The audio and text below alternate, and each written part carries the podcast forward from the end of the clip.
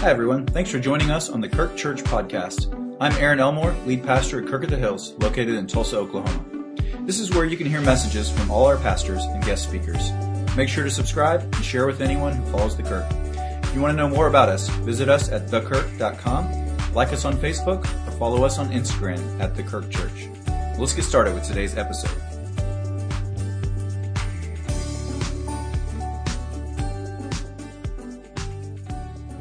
Today's sermon is our last in our series on the Holy Spirit. I'm a little bit disappointed. Uh, I've really enjoyed this, and certainly we have not exhausted all of the topics as we've been discussing various roles of the Holy Spirit. Uh, but today we're going to talk about the Spirit as our prayer partner. And today's sermon is especially for those who struggle to pray. You found seasons in your life where you had a hard time praying, maybe ongoingly. And I won't ask for a show of hands because I'm pretty sure that it's most of us, if not all of us. We find it hard to pray. For this sermon is for those who don't always know what to pray for or how to pray. Or maybe you struggle to understand God's will as you pray about things. It's for those who may even struggle at times to believe that God hears our prayers or that He cares or who get too distracted or discouraged or tired or busy. This sermon is for those who try to pray and fall asleep. Again, I won't ask for a show of hands. But I love this story in the New Testament. The disciples, I love to read about the people in the Bible as they display their humanity. Jesus was in his final hours on the earth and he was going to pray and he asked his disciples to, to pray for him as well. And when Jesus comes back, Matthew 26, it says he returned and he found them sleeping. Couldn't you men keep watch with me for one hour? He asked Peter. And the answer is no, Jesus, we couldn't. And the truth is, that's our answer as well. No, Jesus, we can't. We struggle. It's hard. And Jesus says to them, the spirit is willing, but the flesh is weak. So, according to the New Testament, praying regularly and consistently and fervently with and for other believers should be just normal Christian life. And yet I find in my own life, and I find in so many Christians around me, that the struggle to pray is real. It's hard to pray consistently.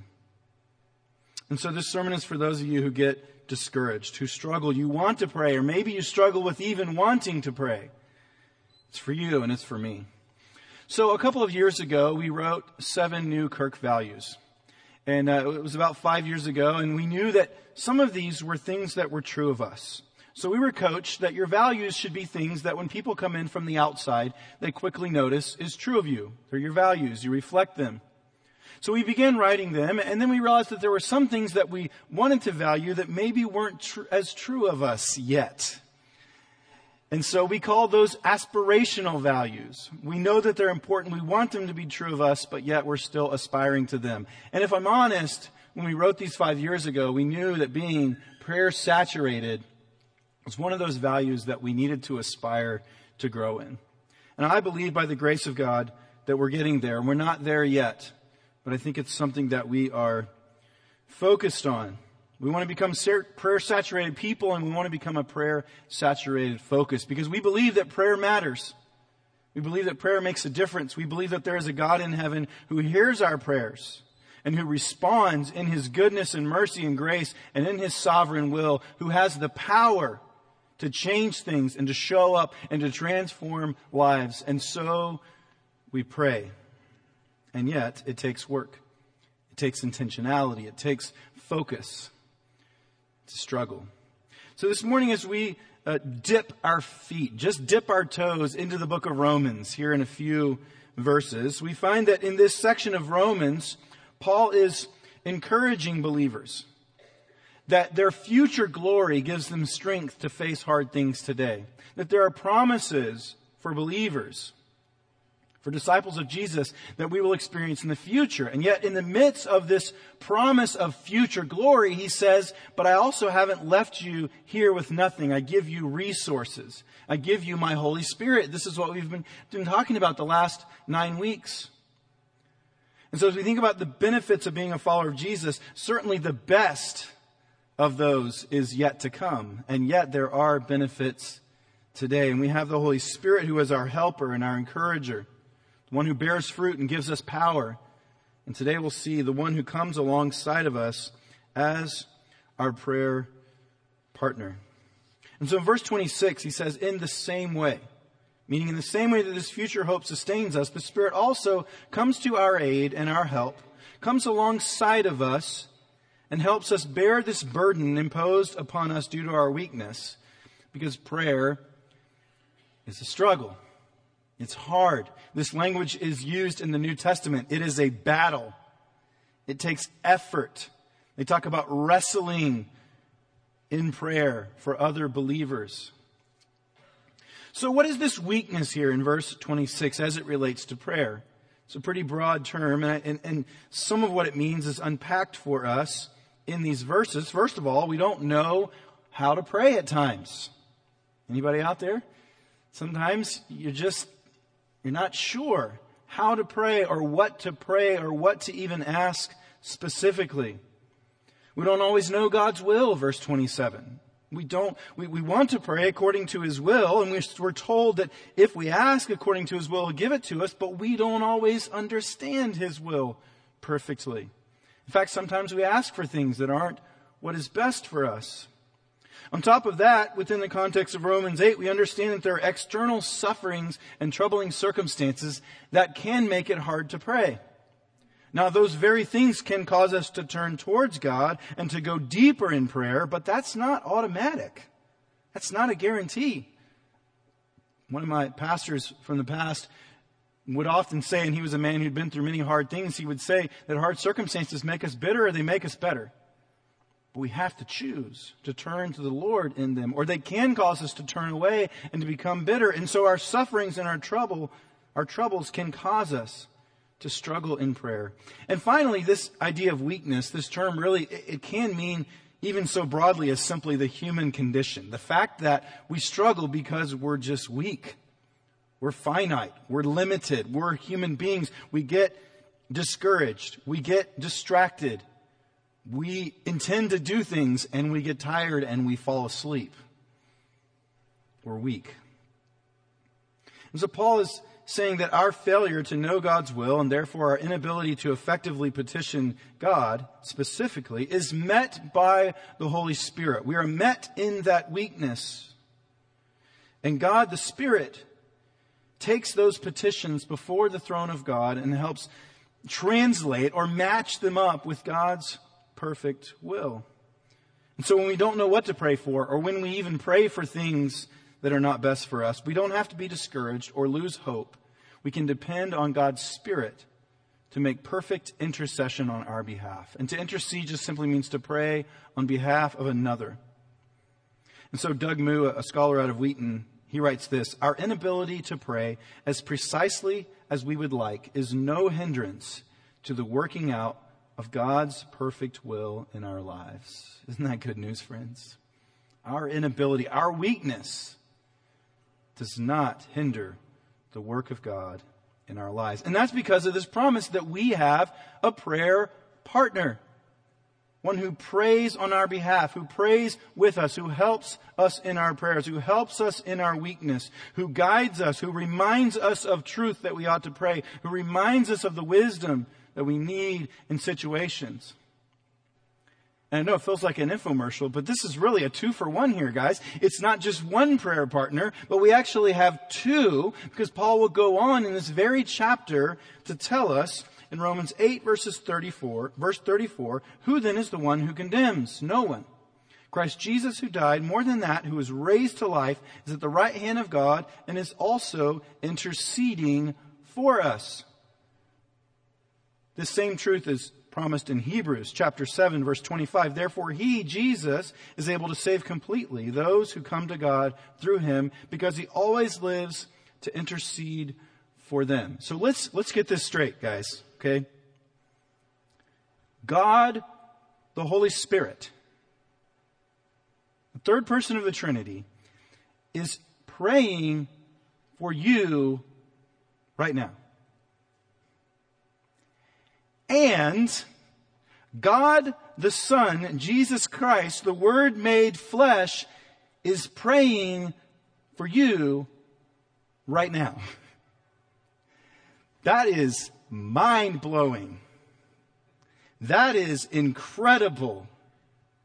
I don't understand how all that works, but that is amazing and that is incredibly truth. It is tr- truthful. It is super encouraging. And this ministry of intercession of the Spirit and of Jesus should encourage us to pray all the more. But here's how it works in our humanity. We take good things and sometimes we twist them and we distort them. And so the easy way to distort this truth would be to say, okay, if Jesus is praying for me and the Holy Spirit's praying for me and they're doing a better job than I am, then I don't need to pray. Right? I'm good. I'm covered. So that's great. Thank you for sharing that truth with us today, Pastor. I'm just going to bank on that truth and be really glad. But no, notice I've titled this prayer partner.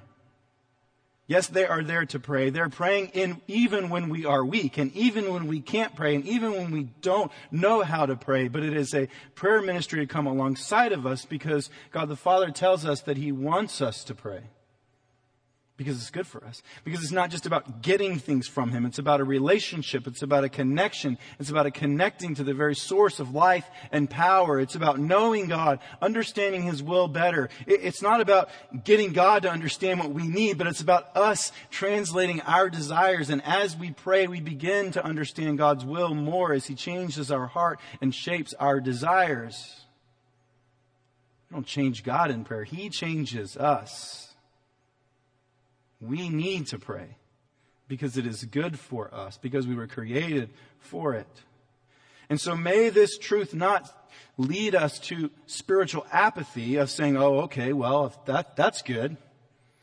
But may it encourage us all the more to say, okay, now I know that I can pray and I can seek Him and I can be honest with God. I can pour out my heart's desires to Him and I can trust that the Holy Spirit and Christ are pay, praying more perfectly for me and that they will translate that in such a way that verse 28 which is what many people are more familiar with romans 8 28 that somehow through all of that prayer and through the intercession of the spirit and of jesus god is going to in all things make all things work together for the good of those who love him and have been called according to his purpose. That's the context of that promise that as we pray, the, the perfect will of God is being translated for us, and that He's working in all of those things. He's working them together. Should encourage us to pray all the more. Now, this verse naturally generates a little bit of discussion because there's this interesting phrase in here uh, about these uh, wordless groans. What's, uh, what's that all about? And what does that mean? And there have been various views on this may or may not have heard different theories, but one of them is that this uh, groaning here is equated with the gift of tongues, and that it is what some people would call a prayer language. I've heard this before. Uh, this groaning of the Spirit. I don't think that's what Paul has in mind here. I do believe in the gift of tongues and of interpretation. I believe that all the gifts are still alive today because I don't think Scripture tells us that they've gone away, but I don't think that's what Paul is talking about here is the gift of tongues because the gift of tongues, Paul even says, is for some, not for all. Whereas this instruction here is for all believers, this encouragement for all believers in Romans 8. And because the gift of tongues is something that we initiate, right? A language that is spoken by people, but the groaning here is generated by the Spirit. It's the Spirit is the one that is groaning here. So what's happening? I think the best way to understand this is that this is an internal groaning, a longing, an inexpressible idea that the Holy Spirit is praying within us. And it's not in a way that we can understand it and comprehend it with our human mind. This groaning and longing and this power within us of the Spirit is not something that our intellect can understand. It's an internal ministry in our hearts that we don't even realize is happening. But I think it's even more powerful when we understand it. Different translations will translate it differently. I think in the NIV it says wordless. Uh, some, the ESV says, cannot be put into words. It is an internal experience for the believer and not one that we can hear and understand with our minds. So we see that the Spirit here has a superpower. Superpower. We all know people with superpowers. People who can operate on less sleep. A, that's a superpower. I can't do that. Right? Our preschool teachers can take care of 12 two year olds at the same time. That's a superpower. Like I can't get, you guys know people, they have superpower. Well, the Spirit has a superpower here that we're told about, and that is that while we don't always know what to pray for and we don't always understand the will of God, the Spirit intercedes for God's people in accordance with the will of God. And that should make sense because the Spirit is God, right? They're working together. Which is why it's cool. And again, I don't know how all this works, but it's cool that we have the Spirit and Jesus both interceding for us on our behalf. I don't, I don't know any other way to put this any more plain. God is praying for you. like, it's crazy. Not an excuse to avoid the hard work of seeking to know and understand God's will. We want to pray according to God's will. We want to know what His will is. But we also have to accept that we're weak. We won't always get it right. I think Paul's point here is that we should pray according to God's will as best we can. But if God's decreed will differs from our prayers, the Spirit will translate and will correct our prayers to line up with God's will. So even if to us it seems that our requests are being denied or not answered, in God's sovereign plan, they will be answered His way his timing, according to his plan. Let me offer an example to you from history. So one of my favorite theologians is Augustine of Hippo. In uh, North Africa, he was uh, a very important Christian leader, still is, uh, to the global church, wrote a lot of uh, foundational theology for what would become Protestantism. And uh, Augustine, though, when he was a young man, he was a mess. He was not a follower of Jesus. He made a lot of bad decisions. He records this in his confessions that he wrote. And in, in his writing, he shares with us that his mother, Monica, she was a very godly woman. And she prayed for young Augustine that he would come to faith and that he would know Jesus.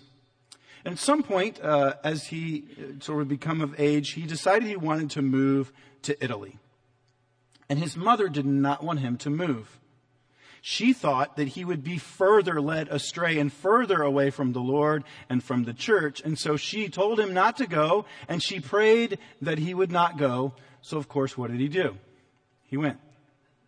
Yeah.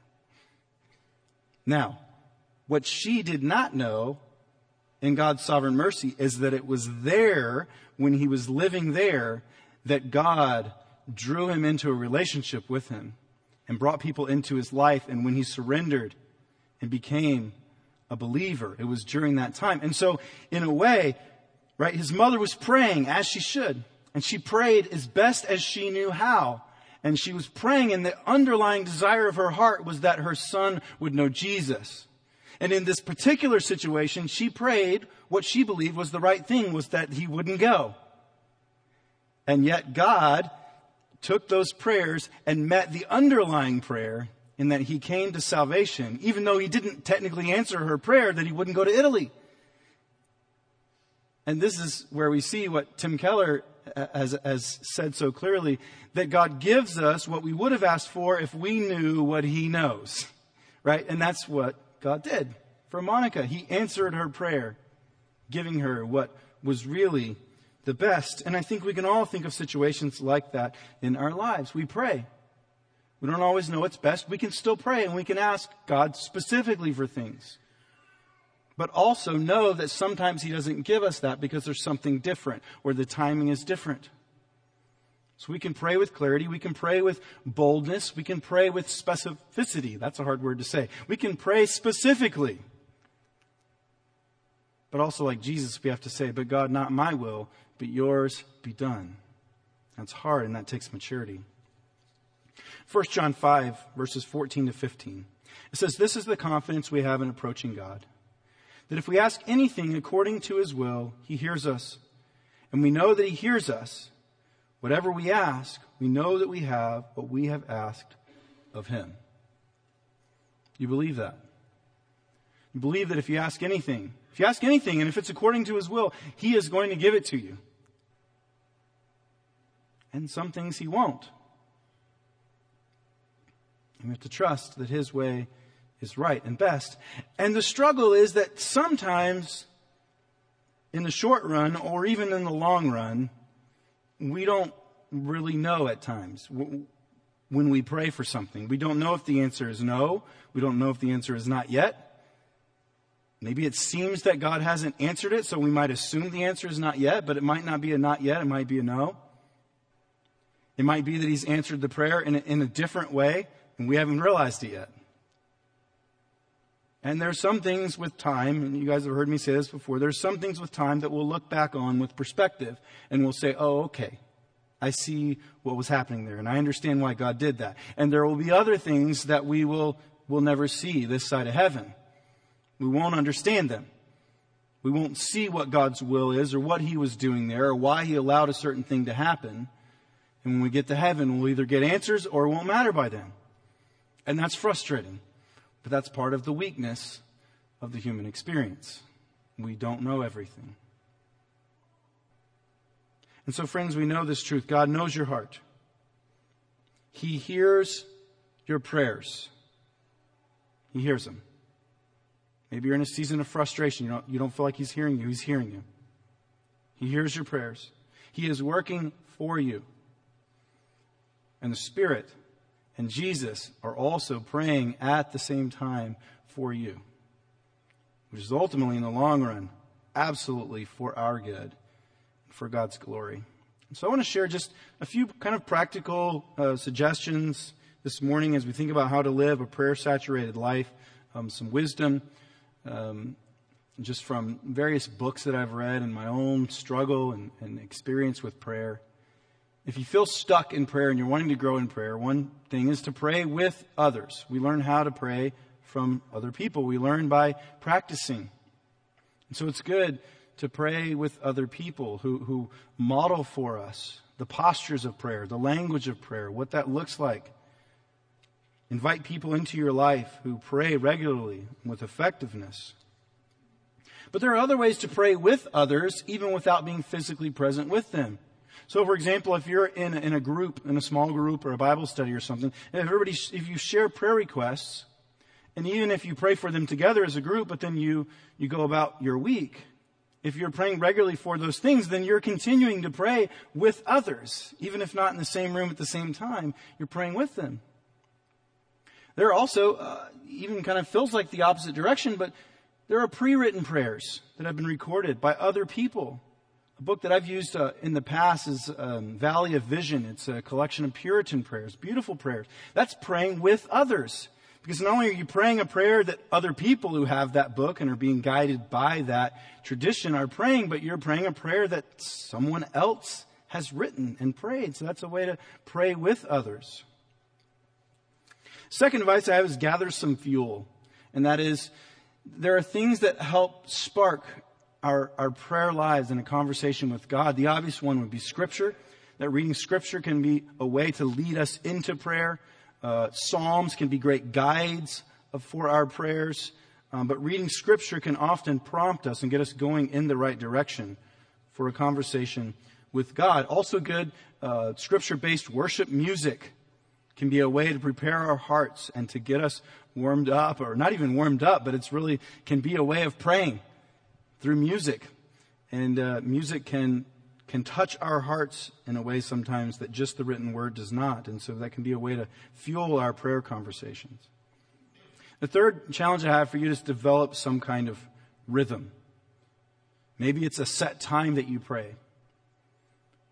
I know people like to pray when they're in the car on their commute. My commute's only about eight minutes on a good day, so that would be a short one for me. But for some people, I know that's a, that's an important practice for them. But setting some kind of time or a certain place, maybe there's a place where you pray. And that's helpful to have that. It's the idea of a prayer closet. Maybe it's literally a closet. I don't know. Whatever. It's your home. It's your prayer practice.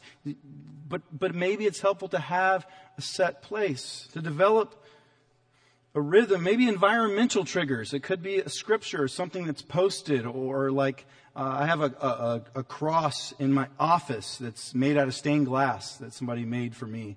And it's a visual cue. There may be environmental triggers that, that remind you to pray, to connect with God.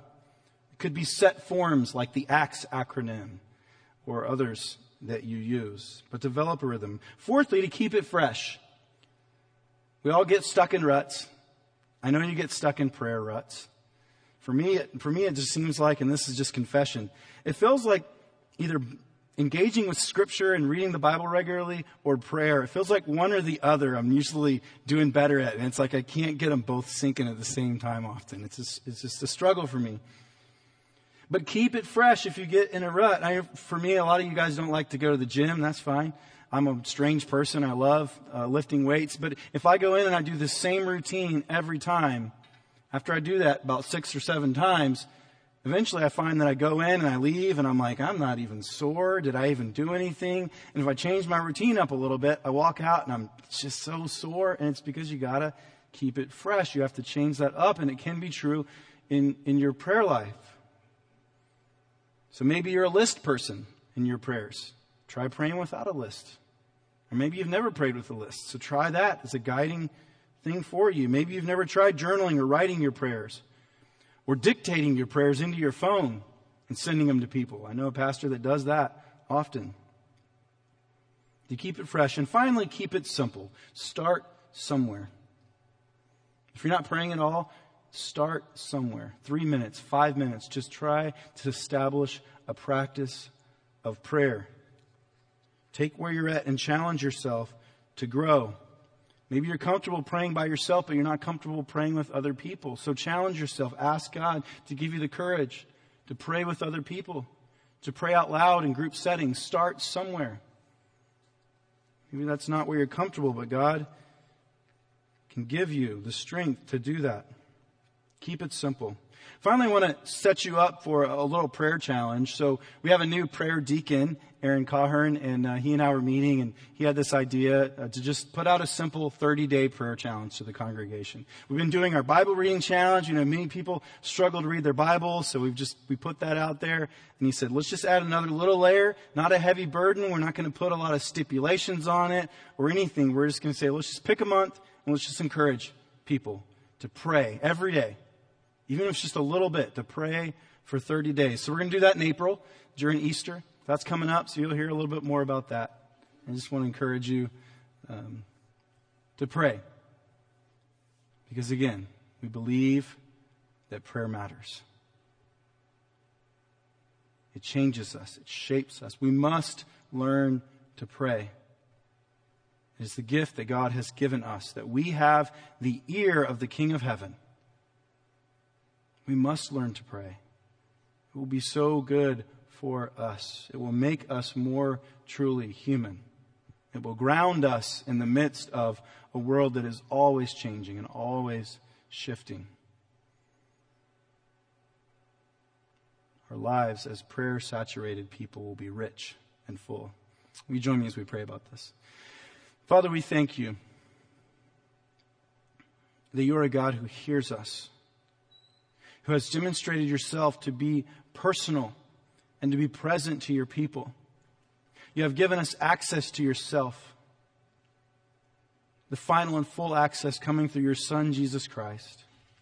And not only do you, do you give us the opportunity to pray to you, but you are praying with us through your Spirit and your Son Jesus. You are coming alongside of us. And as we pray, we connect with you and we have communion with you and fellowship with you as the very source of life and all that we need. So, God, make us into a people that pray. God, prompt our hearts, teach us to pray, grow us in our prayer lives. We would be better for it. God, I pray that we would experience the joy of prayer. Help it not to be a burden. But God, help us as we struggle. Would you infuse life into our prayers, that it would be life giving and life connecting through the power and presence and ministry of your Holy Spirit? God, thank you for your Spirit that you have given us. May these truths that we have looked at together continue to resonate in our hearts and shape our lives and lift our eyes to see you for who you are, God the Father and God the Son and God the Holy Spirit. We worship you today. In Jesus' name, amen.